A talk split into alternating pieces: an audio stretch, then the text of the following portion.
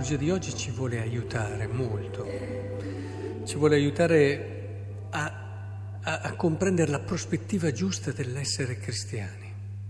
Perché possiamo essere cristiani e non avere assolutamente la prospettiva corretta. Andiamo avanti, facciamo tante cose e invece di andare nella direzione giusta andiamo in un'altra direzione.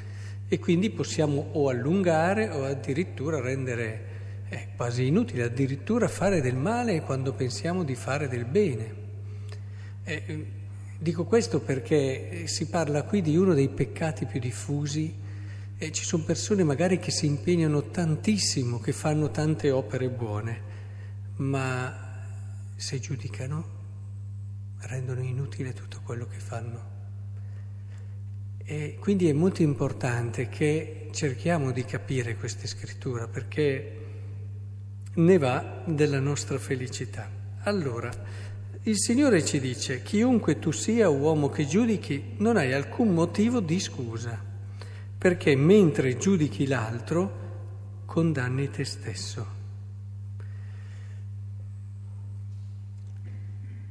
Perché abbiamo scelto Gesù Cristo?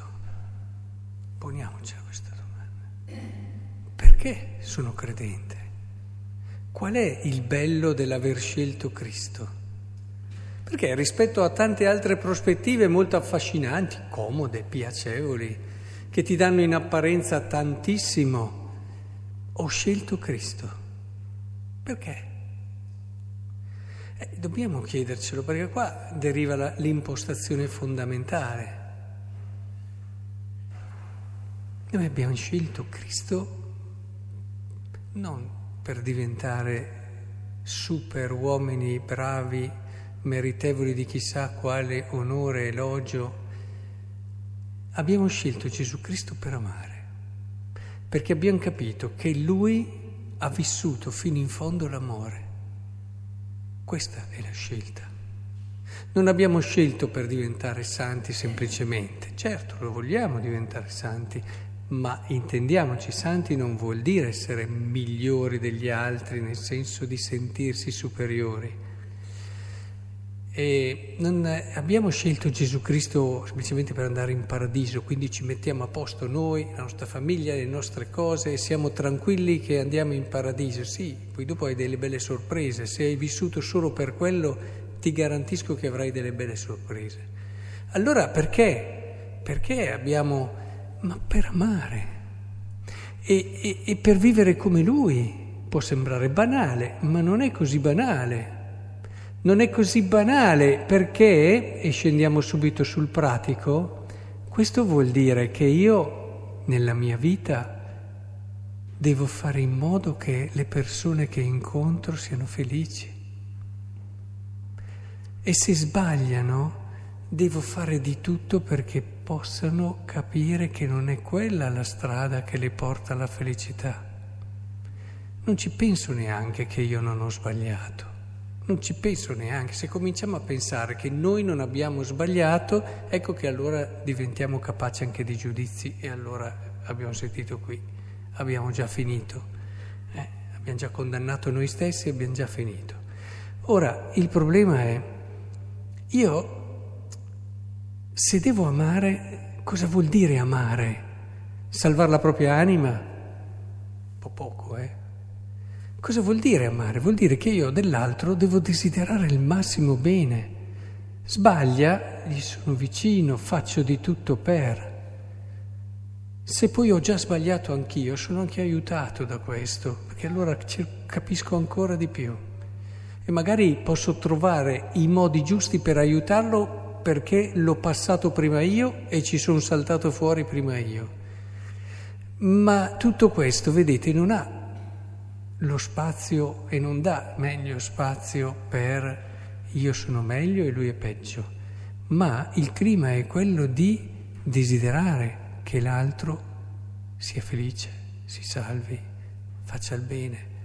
E questo è il senso e la mia vita io la devo vivere per quello. E se prego, non devo pregare per dire, beh, come sono stato bravo oggi che ho pregato e anche pregato bene, ma se io prego, prego perché il mio cuore si apra al fratello e io diventi capace di guardarlo come Cristo guardava Matteo, il pubblicano, come Cristo ha guardato Zaccheo, come Cristo ha guardato la peccatrice e che impari davvero a sentire la sua vita come qualcosa di prezioso per me che mi riguarda.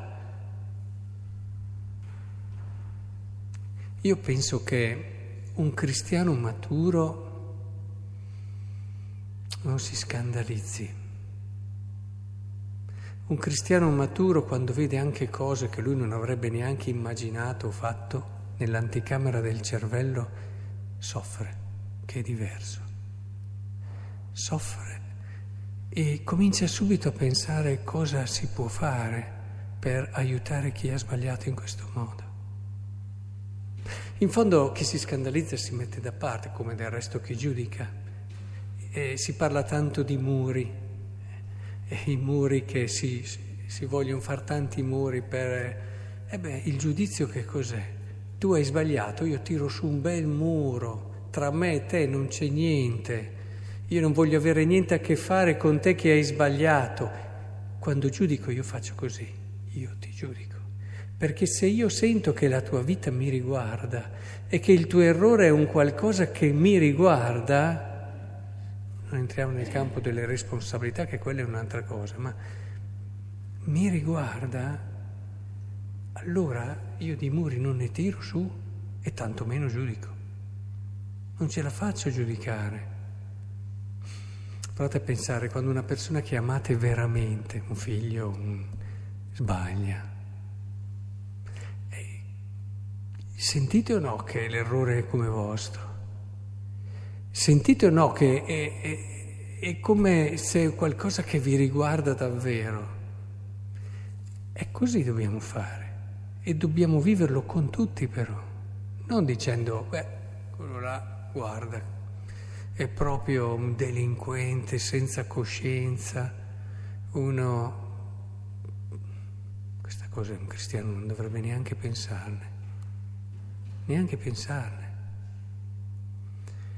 Ora, è molto importante che riusciamo a cogliere questo. Ci sono tanti tipi di sbagli che possiamo vedere. Un amico che magari è in difficoltà, anche magari nella fedeltà al suo matrimonio, che è una cosa, immaginate. Il primo pensiero non è guarda, quello là poco serio, guarda. no, cosa posso fare per aiutarlo? Perché non sarà mai felice in una vita doppia tanto meno, e, e pensare che se io non, non ho sbagliato non è perché sono migliore di lui, anche se ho avuto tante por- opportunità e non le ho mai seguite. Semplicemente mm, questi pensieri non devono venire perché ci impediscono di essere vicini, di, di, fare quello che il cristianesimo ci chiede, essere vicino al fratello, aiutarlo e sostenerlo perché possa arrivare alla verità. Questo fa il cristiano, questo è quello che abbiamo scelto, questo è quello che abbiamo scelto. Questo ci porta poi a realizzare quella parola sempre un po' difficile da comprendere di Giovanni, che siamo del mondo pur non essendo del mondo. Eh?